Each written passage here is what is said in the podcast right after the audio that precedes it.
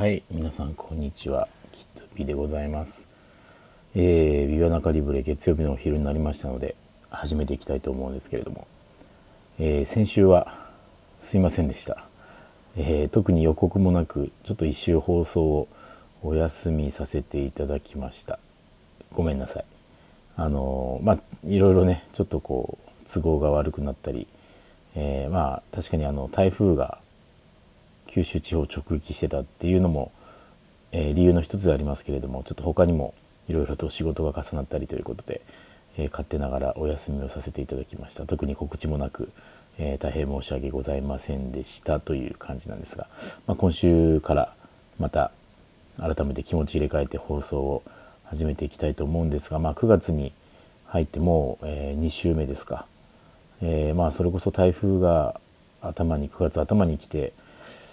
えー、まあ、2個連続できたのかな、あのー、まあねそんなに思ったほど大きな被害がなかったっていうところで、まあ、一安心はしてますけれども、えー、まあねまだ台風っていうのは9月だけじゃなくて10月ぐらいまで来る可能性があるのでまだまだ気を引き締めていかなあかんなって感じがしましたが、まあ、あの私も飲食店を経営してたりするので、えまあ、特にあの古い建物もう40年ぐらい経ってる建物でお店やってますんで。台風の時のねこう建物の対策っていうのはあの意外と神経使うわけですけれども、まあ、今回特に風が強い、えー、まあ、観測史上最大みたいな言われ方してましたんで結構念入りにね周りのものをまずどかして、えー、まあ、中にしまったりして、えー、そしてまあ窓ガラス、まあ、特にうちの建物ねお店は、え一面がこう全面窓ガラスになっているというのが特徴で、えー、まあねましてやこう物が飛んでくるとかあるいは風が強くて割れてしまうっていう危険性もありましたので、まあ、どうしようかなと、えー、まあ、いわゆる養生テープね。ちょっと一時期手に入らなくなってましたが、まあ、なんと我々の仲間がねその時たまたま広島方面に出張に行っていて、えー、ま九州ってこれあの時どこ行ってもどこのホームセンター行ってももう養生テープっていうのは手に入らない状態だったんですけど、え我々の仲間が広島に出張に行ってパッと覗いたらゴロゴロ転がってたみたいで、えー、まあそれはそうですよね。中国地方はあの時は特に被害のねあの予報はなかったんで。でそこで買ってきてくれた仲間が買ってきてくれた養生テープをちょうどガラスのね、えー、内側から、まあ、いわゆるバッテンバッテンバッテンという形で貼っていき、えー、まあまあね割れてしまったらしょうがないっていう発想ではあるんですけど割れたら割れてもえー、もう散りばちねこうバラバラになったりとかしないようにっていう、まあ、ある意味あれ貼ってるだけでも、ね、それなりに強強化、えー、強強度を増すんじゃないかなと思いますけど貼ってでまあいざ台風迎えたわけですけど結果的に、まあ、特にね大きなガラス割れたりっていう被害もなく、えー、終わってで今度剥がすことになるわけですよね。貼る時はかなり気合入ってたんでまあそれあの我々仲間にも手伝ってもらったのもあってあの壁一面ガラスなんでね一番上のガラスってすごく高くてまず脚立でこう上に登ってちょうど入り口の上がね少しこう人が乗れるような台になっていてそこに足をかけて、えー、よっこらしょって登ればね一番上まで養生テープ貼れるんですけど、まあ、それで貼る時は貼ってもらったんですけど剥がす時はもう私しかいなくて。えー、まあ、かなり僕ね高いとこ基本的に苦手で、えー、脚立の上に片足引っ掛けてみたいなところまで行ってだいぶ上の方まで剥がしたんですよこれ。かなり僕も頑張って。でもねどうしても自分では剥がせない高さのものが、えー、もう一段上にこうよじ登ればいけるんですけどさすがに両足が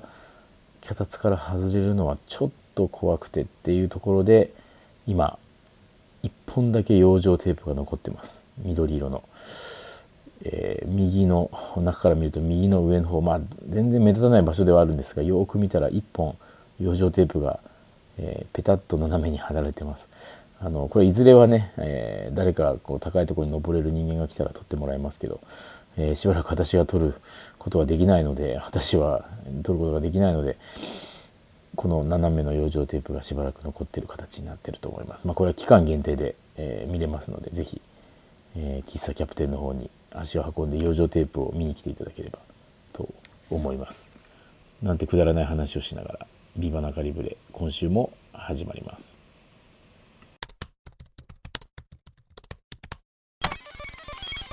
ご心配をおかけしております。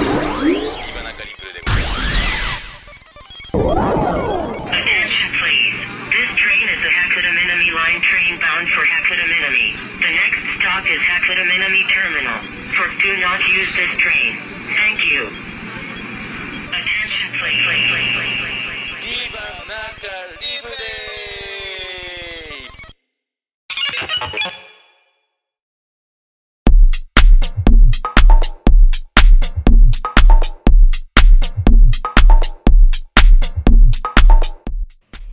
はい、えー、 じゃあ今週はね何の話をしようかなと思ったんですが、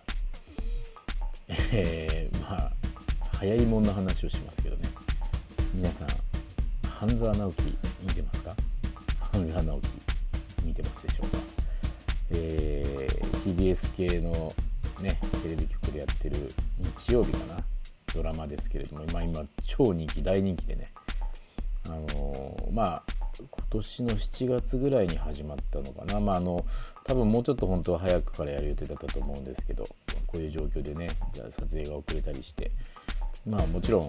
えーあれは78年前ですかね、え1回テレビでワンシーズンやっててまあおそらくあの年のいやこれあれあれか平成の30年間の中でも多分一番視聴率良かったドラマなんじゃないかなっていう記事で読んだことありますけど、まあ、本当に大人気のドラマの、まあ、いわゆるシーズン2ね2作目が今いよいよ佳境に入ってきてるような状況ですけど実は私、えーその1作目も全く見ておらずそれこそ宮崎でね多分一番忙しかった時期だったんじゃないかなって気がします見ておらずかつかつ、えー今回もですね全く見るつもりもなかったんですけど、えーこの間この間すごく忙しい1週間を駆け抜けた直後にですね、えー早く寝ればいいものの、えー夜中の夜のもう12時ぐらいからかな、えーまあ、第1話の今回の第1話をビデオに撮ってたやつをね、え見る羽目になり、えまあ、1話目見た瞬間ああこれは止まらなくなるなっていう予感がし、まあ、あの見た方はね分かると思いますけど第4話までかな。4話までが一つの、まあ、こう一部第1部、ね、2作目の第1部みたいな位置づけになってる。話の、まあ、区切りになっているので、まあ、4話まで見て、えーまあ、パッと時計見ると、まあ、5時前朝の5時前みたいな。うん、そんな状態で4時間ぐらい、えー夜中から見てしまいまして。まあまあ面白いですよ。本当に面白いし。ストーリーも面白いし、まあ、テンポもねすごく良かったり独特な、えー空気だっていうのありますけどなんで私がこのね半沢直樹をまあやや遅れで 中途半端なやや遅れで見るようになったかというとあのー実は今オンタイムで放送があっている1週間前かな。1週間前の放送があの、まあ、いわゆるちょっとこうコロナとかの、ねえー影響で収録が少しこう進まなくて、えーどうしても1週空いてしまうと、まあ、これね、まあ、飛ばしてしまう、まあ、穴開いて開けてしまうということで、え1週だけ特別バージョンで、えーまあ、半沢直樹演じる堺雅人さんなど含めた役者さんたちが生放送で出てきてでまあそのねや配役キャスト役作りのままあ衣装なんかもねそのまんま出てこられてでいろいろ、あの作成秘話を話したりとかあの時の言い回しがどう生まれたのかとかその時監督がどう指示をしたのかみたいな話をされてる回を先にそれを見たんですね、まあ、たまたま家族が家で見ていたのを横で見ていてでねそれかなきっかけはあの、まあ、これ何かというとですねやっぱこう作品をあの作った側の視点で見るっていうのはね本当に実は僕贅沢なんじゃないかなって、まあ、かねてからやっぱりちょ若干思うところがあって、まあ、その半沢直樹のねスペシャル、まあ、スペシャルというか、えー先週の分の生放送っていうのは、えーまあ、もちろんドラマそのものを見てる時っていうのは我々こう視聴者としてね、えードラマ、まあ、フィクションの中を見るわけですけどそのフィクションがどう作られてるのかっていうね中の人になって見れる、え役者さんの目線から、えエピソードが語られたりとかあるいはこう監督さんとかね、えスタッフの方の目線から、え、制作の、ね、意図が語られたりみたいなことをそのまあストーリーも見ながらオンタイムでよくあの同時進行で聴けるっていうことの、まあ、贅沢さみたいなものを、まあ、かねてから考えていてそれがまさに先週の半沢直樹さんのその半沢直樹さん、えー、スペシャルだったと。いうとこなんですね。まあ、それを見てやっぱり非常に、えー、作り手側のこうこだわりだったりとかあれは歌舞伎役者さんがね結構多数出られてますけど、まあ、そういう方々の、まあ、歌舞伎のいろんな、えー、型とかね歌舞伎の様式みたいなものを会話のリズム感の中に取り入れてたりとか、えー、立ち振る舞いの中に取り入れてたりみたいな話を聞いてやっぱりね、えー、すごく感銘を受けて、まあ、それがきっかけで、え見てしまい結果朝5時まで。見て翌日がきついという 早く休めよって話なんですが、まあ、見てしまったって話なんですね。で実は、ま、その日 たまたまですけどその半沢直樹を見た日っていうのは、えー、前の前の土曜日、えー、一昨日の土曜日になるんですけど、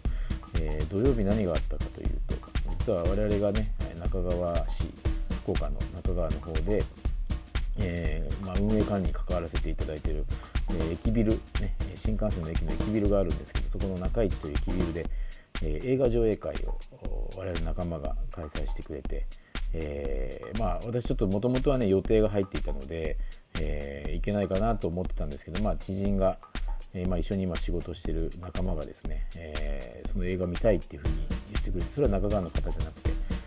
結構な遠方から来てくれたんですけど、えその方に誘われて私も一緒に見ることになって。まあ、まさにですねその時の感情が、まあ、この半沢直樹を見るきっかけになったって言っても、まあ、と同じだったんですね。まあ、要は、えー、その映画の監督さんの説明を受けながら映画を見るという、まあ、そういう贅沢な時間だったんですね。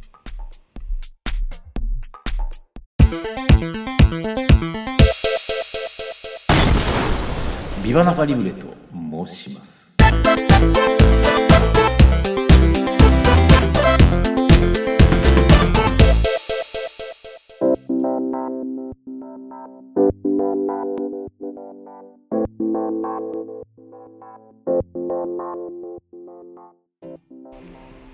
その映画のイベントっていうのがねまあこれ本当に本当にいい時間だったなって今でも振り返って思うんですけどあの、まあ、そこにいらっしゃってた監督さんっていうのは、えー、神保監督という方ですね、まあ、我々の仲間の森重君が、えー、今回連れてきてくれたんですけど神保義正監督かな。あの、まあ、福岡に住んでおられてもともと福岡の方ではないんですけれども、えー、今福岡で活動されている、まあ、映画監督。で、まあ、今回2つの作品を「憧れ」っていう作品と「延々と延々と」という2つの、えー、タイトルを、えー、見させていただいて、まあ、それぞれは20分20分ぐらいかな。そう長くはなくて、えーまあ、短編にあたるのかな。短編の映画を2本、えー、見させていただいたんですけれどもあの、まあ、そのね上映が終わった後に神保監督の、まあ、トークがあったりとかえー、会場からの質問にね直接受け答えていただけるっていう機会だったんですけど。で、まあ、特にこのね、えーまあ、神保監督の作品、まあ、今回見た2つっていうのが、えー、どちらもですね、えー、まあこれまさにそのトークセッションの中でも話題になってましたけど、えーまあ、いわゆるこう、まあ、フィクションあのストーリーがあってシナリオがあって、えーまあ、脚本があってっていうそういう、まあ、作られたね、台本がある作られた物語としてのフィクションと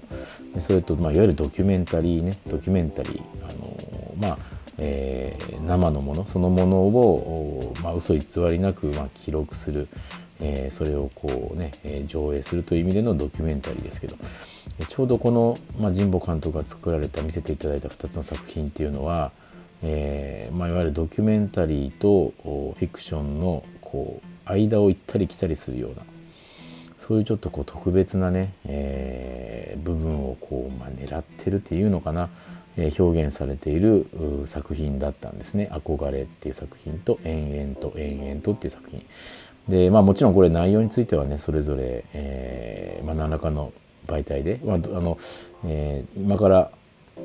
全国をねいろいろ自主上映とかされていくようなこともおっしゃってたんで、えー、なんかいろいろ検索すればね出てくるんで見る機会もな全然ないことはないと思うんですけどもし見ら見、まあ、内容については是非見ていただきたい。でもその、まあ、今お話したようにそれぞれがもう完全なもちろんフィクションでもなく完全なドキュメンタリーでもなくまあこうね、えー、演者さんが例えばこう一般素人である市民の方にインタビューをしながら話が構成されていたりとか逆にあのもう多分小学校低学年ぐらいの小さな女の子がインタビューするような映像で構成されていたりとかあのまあうん何て言うのかな、まあ、ドキュメンタリー的に、まあ、自然発生的に、えー、アクシデント的に、えー、起こりうる、事象とそれと、まあ、全体のストーリーテリングというかあの、まあ、フィクションとして、えー、導かれているものとかこう錯綜しているようなそんなお話だったわけですね、まあ、そこら辺もね本当は作品をしっかり見ていただいて、まあ、それぞれもちろん受け取り方あるんでね、えー、しっかり受け取っていただければと思うんですが、まあ、何何を隠そう、まあ、そういう話をですね、えー、映画が始まる前とそれと終わった後おまあじっくりね、えー、作制作者側というか、まあ、まさに監督である、えー、神保さんの考えとか、まあえーまあ、さらに贅沢だったのはね我々が質問したりすることにこういろいろ考えながら答えてくださるっていうことも含めですけど、えーまあ、そういう時間を得れたっていうのが本当に贅沢だったなというふうに、えー、思いました。あの、まあ、これはまさにその半沢直樹のねドラマの先週のスペシャルもそうなんですけれどもやっぱりこう映画を見るとかドラマを見るっていうのはこうストレートに表現されたものをあのまあ、体でね、え、耳と目で受け止めて脳で受け止めて、えー、そこで感じるものっていうのが多分、えー、享受できるね、え大切な、えものだと思います映画を見て何を受け止めるかドラマを見て何を、ね、感じるかみたいなところですけど一方であの作り手側が、えどういうものを発信しようとしてるかっていう、まあ、外から見るのか内から見るのかっていうものでね作品がやっぱりこう違って見えてくるんですよね。えー、やっぱりえー、作ってる人側から見た時のものと受け取った受け取るべき、えー、まあ、視聴者というか見る側から、えー、見た見て受け取ったものっていうものが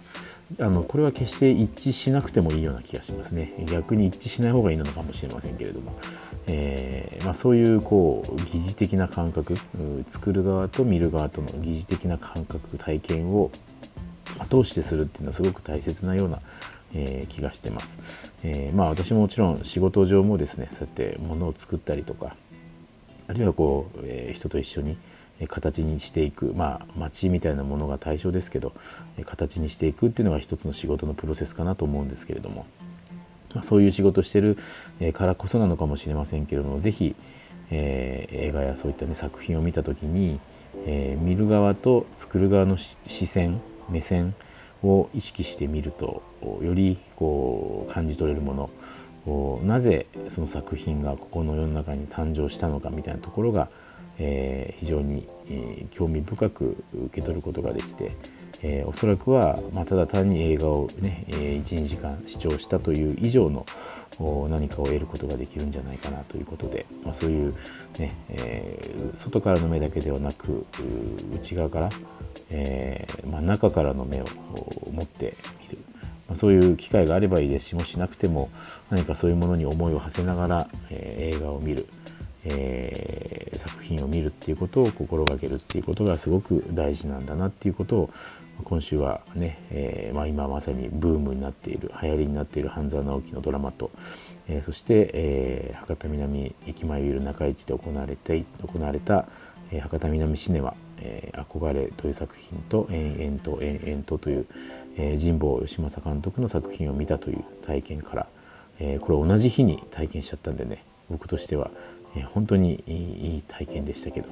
えー、というまあそういうね中の目外の目というお話で、えー、ございました。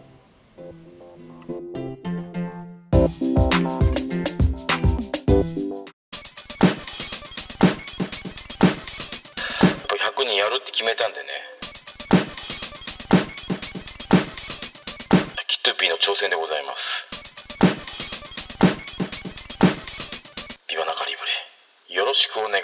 いたします。ますますますますますますますますます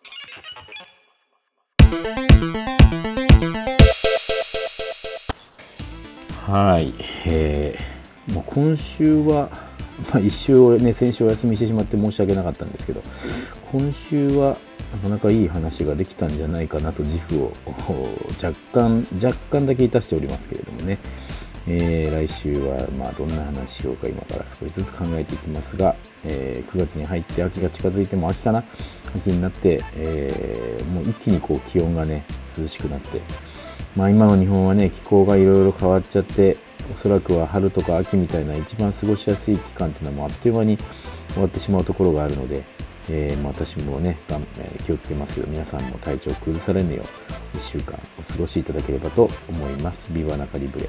えー、今週の放送はこれにて。